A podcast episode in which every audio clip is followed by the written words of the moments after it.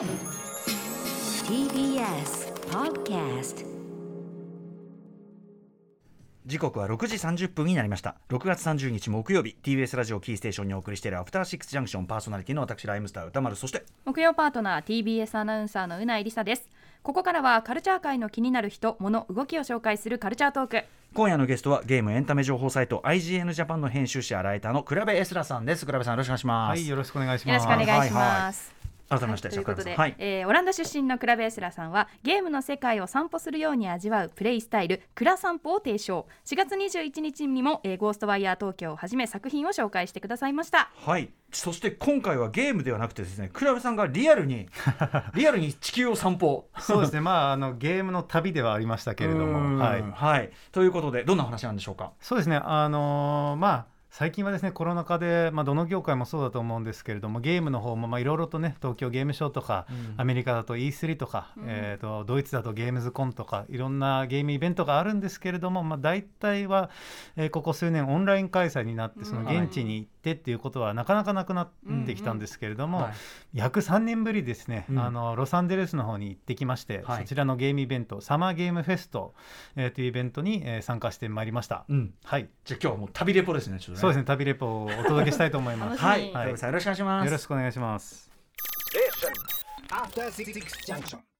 ここからはカルチャートーク。ゲストは IGN ジャパン編集者でライターのクラベエスラさんです。はい倉部さんよろしくお願いします。はい、よろしくお願いします。さあということで今日はロサンゼルスのゲームイベントね、はい。えーことですけども、えーまあ、先ほどもちらっとおっしゃってましたけどやっぱりゲームイベント、まあ、コロナ禍の影響で、まあ、集まってっていうのはあんまやらない、うんアメリカとかなんかいろんな音楽イベントとか結構やってるじゃないですか。まあ、やってることはやってますね。うんはい。なんかそういうの割とお構いなしということではないだろうけど、うんでも割と日本の感覚がするとカジュアルにやってるイメージがあったんですけど、やっぱそうですね。まあ、日本もですね、一応去年東京ゲームショウは、えっ、と、オフラインの開催が、まあ、えっ、と、インフルエンサーとかメディア限定ではありますけど。やってはいましたし、うんまあ、そういう感じで海外でもやってるけどなかなか飛行機に乗って取材に行くっていう時代ではちょっとなくなってたので、はいそういう形で違う国に行ってそこの情報を追うっていうのは本当に3年ぶりでしたし、はい。あこれがこの仕事の一番楽しい部分だったんやなっていうのをちょっと思い出すことができましたね。うんはい。なるほどなるほど。で、えっと、今回はサマーゲームフェスト2022ということなんですけど、はい。おちょっと耳慣れないんですけど僕。そうですね、はい。あのーまあ、実はほぼほぼ今回、まあえっと、その直接会場に行くっていう形では初の開催だったんですけど、えっと、前ですね僕何回かあのゲームアワーズの方で、うん。えっと、こちらにも出演させていただいたんですけど、うん。そのイベントの司会とか主催を、えーしておられるジェフ・キーリーさんという方がいましてはい。でその人が、えー今回このイベントの主催者でもあったという、えーことなんですけど彼は実はですねコロナになる前から、えええーと E3、まあ、E3 がその一応世界最大のゲーム見本市、まあ、一番そのゲーム業界で注目されるイベントなんですけど、はい、そのイベントの、えー近年のやり方をちょっと問題視してたんですよ、彼は。部分でえー、とっていうのもやっぱりまあかなりですねその実際にこう集まって大きなその会場で派手なブースっていうのはものすごくお金がかかって、うん。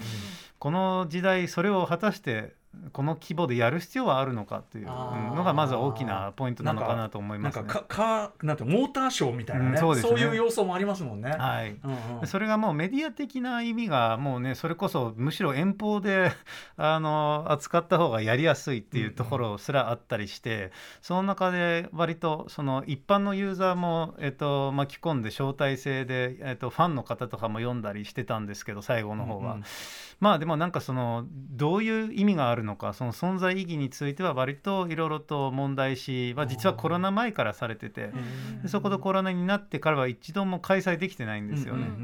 で、えーまあ、今回も E3 が引き続き、えーキャンセルという、えー開催しないということになった時にこのジェフ・キーリーさんが、えーオリジナルのイベントをやろうということでサマーゲームフェストという、まあ、これは配信とかもいろいろあって割とこう長い期間6月中開催されてましたけどその中で14日と15日は、えー直接そのロサンゼルスの会場で、えー、とメディアとかインフルエンサーの人を呼んで、えー、とクリエイターと直接割とこう近い距離で、えー接し合ってゲームをプレイしたりインタビューしたりというイベントをですねやってましたね。つまりその超巨大化イベント化しすぎたものをもうちょっとこうギュッと親密なものにするというか。そうですねそういう意図なんですかね。かなりアットホームな感じがして、まあ、本当にロサンゼルスで開催される E3 っていうのは LA のコンベンションセンターでやってて、うん本当にそのダウンタウンでこう、まあ、一番こう栄えているところでものすごく巨大な会場を使ってるわけですけど今回はなんかもうタクシーに乗る時に違うと分かるんですよ。っていうのはなんかこうすごくローカルな仕立て屋さんがうん。こう密集してるエリアにたどり着いてうん。でそこのすごく古い倉庫みたいな場所にたどり着いてここなの？みたいな感じもうそこがいいよね。もうそこが蔵散歩じゃん。もういや楽しいですね。そっちの方が。探索探索。あこれが LA の日常だったんだ。俺が今まで E3 で来てた場所とは全然違うねっていうのはもうその時点で結構ね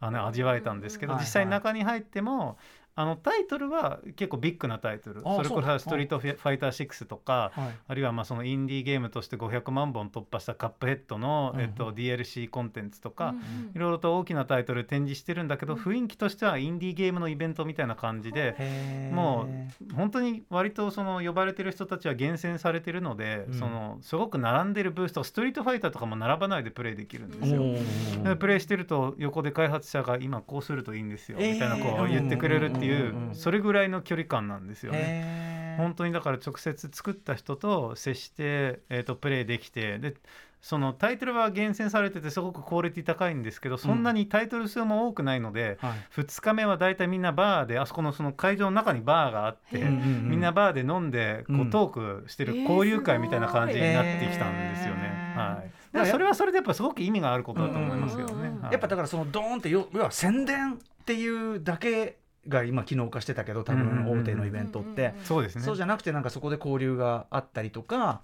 なんかそういうことですかねそういう、まあ、よく言ってるのはその E3 ってその場のその何々をプレイしてきましたとか何々が発表されましたっていうのは確かに遠方でできるんだけど、うん一方であの例えばクリエイター同士がつないで今度一緒に何かやりましょうみたいな話は生まれないんですよ、うん。オンライン開催だと。はい。で似たような感じでメディアにしてもあのこのゲームプレイしてくださいってプレスリリースにもらってもそういうプレスリリースいっぱい来るので、うんいちいち見てられないんですよね、うんでもそこを直接行ってこれ面白そうやんって言ったら触ってみようと思うし、うんそれでやったら隣に開発者がいたらちょっとインタビューさせてくださいっていう話になるし、うんうんそこがやっぱりオンラインでは生まれない。やっぱ人が同じ場所にいるからこその、うんえー出会いの数々ですね、うんまさに旅ですねそこは、うんはい、しかもスーパービッグタイトルと、まあ、インディーゲームがある意味こう同じ土俵同じそうですね土俵に立ってるっていう感じですねはい。それはいいな。なんかっていうか単純に楽しそう会場。いや楽しいですね。なんかちょっとあの聞こえ悪いですけど遊びに来てるような気持ちですね、本当に。まあでもねゲームだからねいいですよねそれねやっぱね。そうですね、うん。なんかその中でもっとこれについて知りたいとかって思ってもねなんかうんなかなかメールでインタビュー申し込むの面倒くさいとかってなりますからね、そういうのもなくて、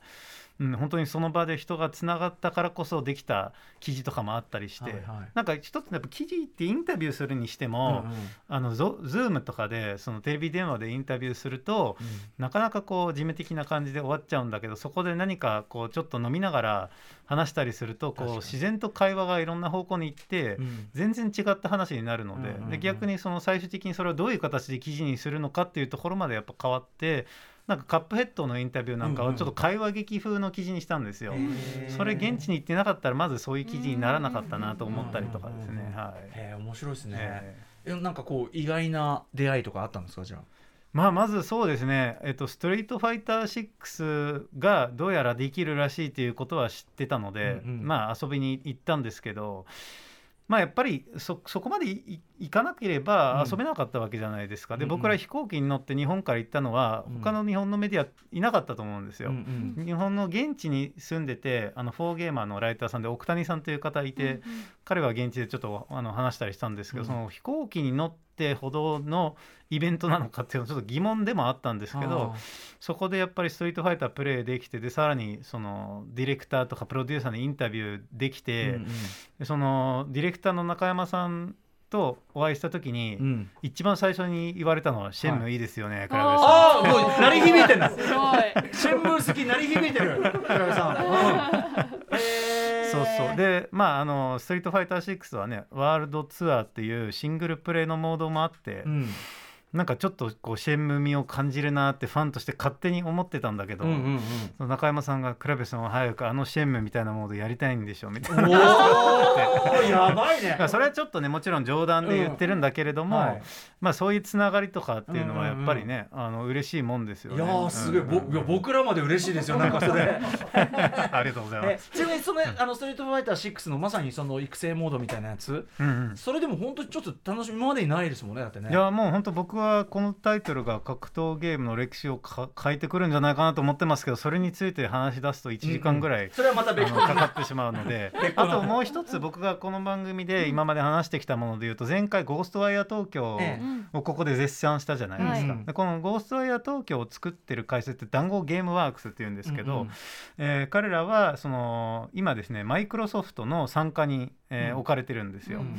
で、えー、とマイクロソフトのパーティーも今回行って、うん。でそこに本当にあの XBOX の、えー、とヘッドであるフィル・スペンサーさんがそんな人気さくな感じでみんなと話してるんですよ。そ。れもすごいね。それもすごくて。だからそのもっと大きいイベントだったらもうビップ囲まれねそういう感じじゃないですね。あれ囲まれてもう片手にビールを持ってみんなと楽しそうに話してて。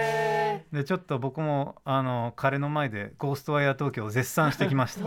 ねちゃんとねん。あのトップに伝わるようにそうそうそうそう指示してるよと。うんそうです、うん。これはマジでいいゲームなんでっていうね、まあえフィルフィルスペースさんそれで何かが変わるかどうかは分かんないですけど。どどういう反応だったのあやっぱ単語ゲームワークスはすごくその自分らのスタジオになって嬉しくてっていうのも、まああの三上真司さんがリードするスタジオなんだけれども、彼はすごく有名なクリエイターでありながら若手にチャンスを与えて新しいものを生み出そうとしているので、うんうんそれはすごく評価してますっていう話をされてましたね。はいなるほどね。え三上さんねうなえさんもはい取材されててありもまさにましたねその三上さんもそれを意識されて若手にチャンスをっていうことでうん単語ゲームワークスを立ち上げたっていう話だったのでうんうんうんちゃんとフィル・スペンサーにもそれが届いてるねえそうですね。すごいですね。はい。いいななんかいいですね。いい体験してるわ。いやーそうなんですよね。だから本当になんかこう交流って大事なんだなっていうのは、うんなんかこうオフラインっていう機会が少なくなると、はい。ちょっと忘れてしまうんですよね、うんなんか別に成り立っちゃうからねその仕事、はい家からでも。別になんか行く必要ないみたいなことを考えてしまうんだけれども、実際に行くと行かなかった時に絶対生まれてこなかったような関係とか、はい。コンテンツっていうのはいっぱいあるんだなっていうのはすごくあの思い知らされましたね。それがねあのだからゲームジャーナリストとしてちょっとなんか喜びの再発見っていうか。あそうですね。なんかあこれこれ楽しいよねっていうのはすごく思いますし、うん。なんか仕事にもやっぱりやりがいが出てきますよね。エンドねもう旅でもう純粋にねうん。探索そのいさっきの話良かったですよ。あのここみたいな。探索してたどり着くみたいなそれこそ宿もですねなんか割とローカルないわゆる Airbnb に泊まって、うん。その宿の中にそのフィットネスルームがあってそこのサンドバッグを毎朝叩いてたらおう。2メートルぐらいの黒人の方がい、はい一緒にやろうぜって。そういうつながりとかもできたりするので、地元の方との。いややっぱ新聞見ある出会いだなやっぱ来るな俺より強いやつをあの探しに行くみたいな。まああのねゲームとは全く関係ないですけど、うん。あのやっぱそういう旅で出会いがある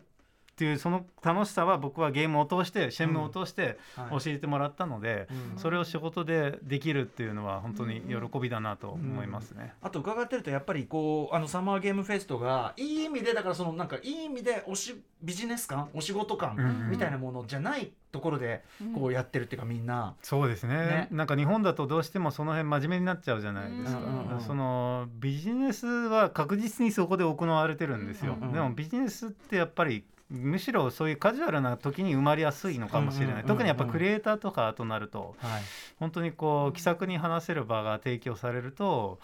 じゃあ今度一緒にそれこそね日本でもやっぱね飲みで決まったみたいな話とかよく聞くじゃないですか、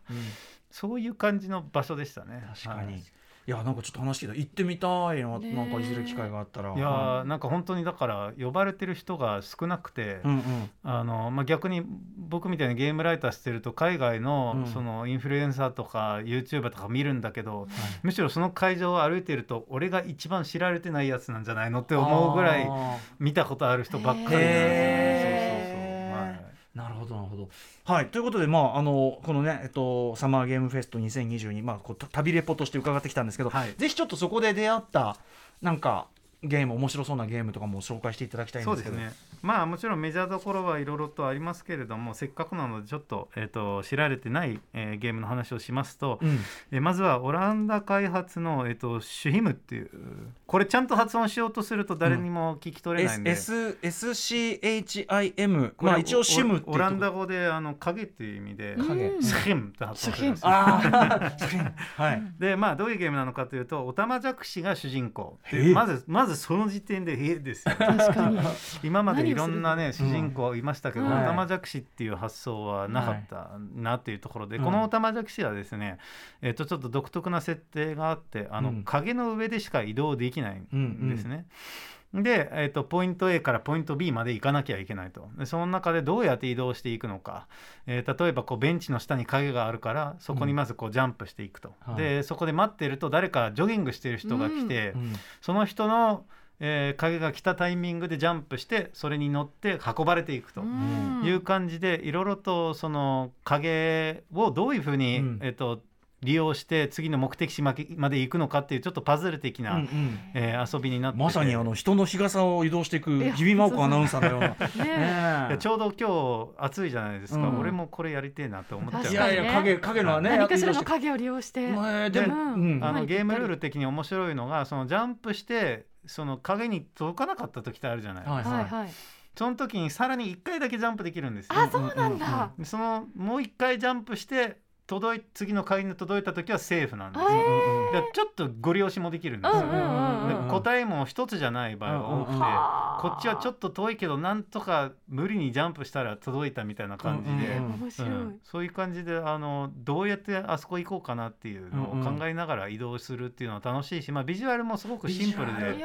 これ最近のインディーゲームで僕感じる一つ傾向として、はいはい。線画をすごくうまく生かしたもの多いなと思ってて、これすっごくおしゃれな、まあ、グラフィックノベル的なというかな絵本的なというか、うん。そうですね。やっぱインディーゲームは本当にそのねあのリアル路線のゲーム作ろうとするとねかなわないので、うんうん。その中でやっぱミニマルな表現が美しさにつながるっていうのは、ねいいですよね、うん。これ本当にゲームという形を取ったアート的に作品的にも見れるぐらいすっごいおしゃれ、うんそうですね、はいえーシムえっ、となんだっけシム。スキム。シム。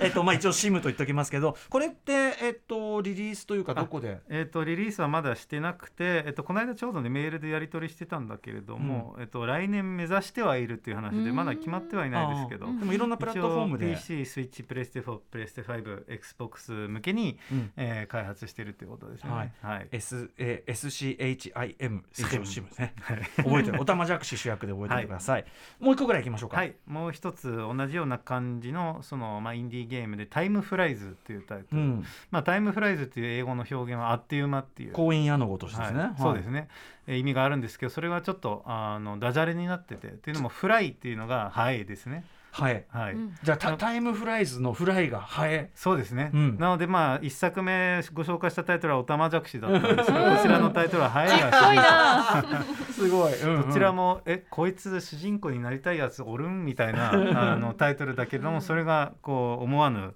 えー体験になるという感じのゲームで、うんうん。こちらのゲームは、まあ「タイムフライズ」というタイトルがある通り、うん。えっと人生あっという間に終わって、うん。えっと77秒でゲームオーバーになるんですよこのゲーム。へー77秒でゲームオーバー？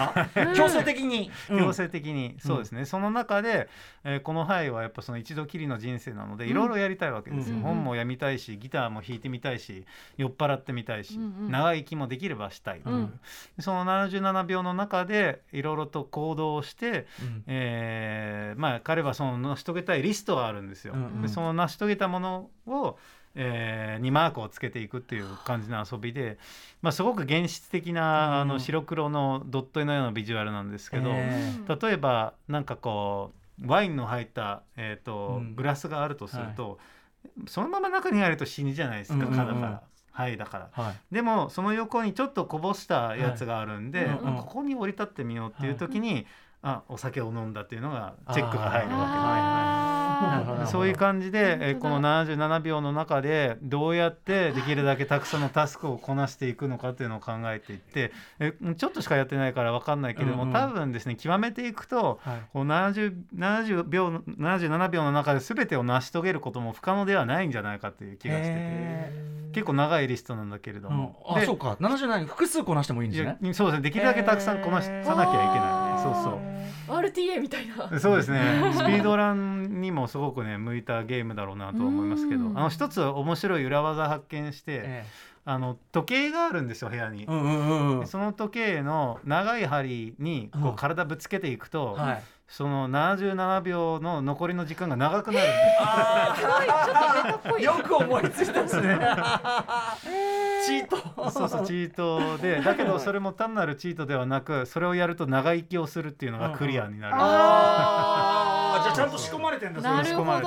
それをみ気づくというか見つけるのも面白いですね。ちょっと時間来てしまいました。けど、でもさけ結構哲学的なっていうかさ、うんうん。という我々のせいだって限られたね、はいはい。77秒みたいなもんかもしれない。77.4秒という長さも実はアメリカ人の平均寿命が77年あなー77.4歳だかららしいんですタイムフライズ。これは、えー発売は？えーそうですね。今作ってる最中で、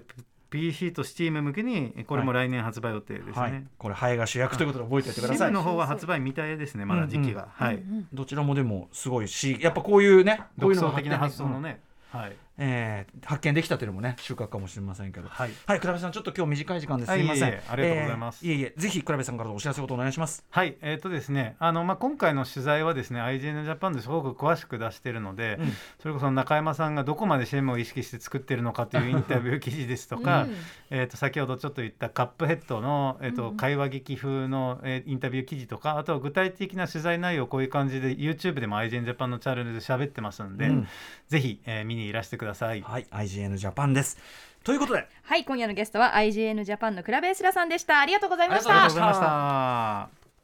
りがとうございました。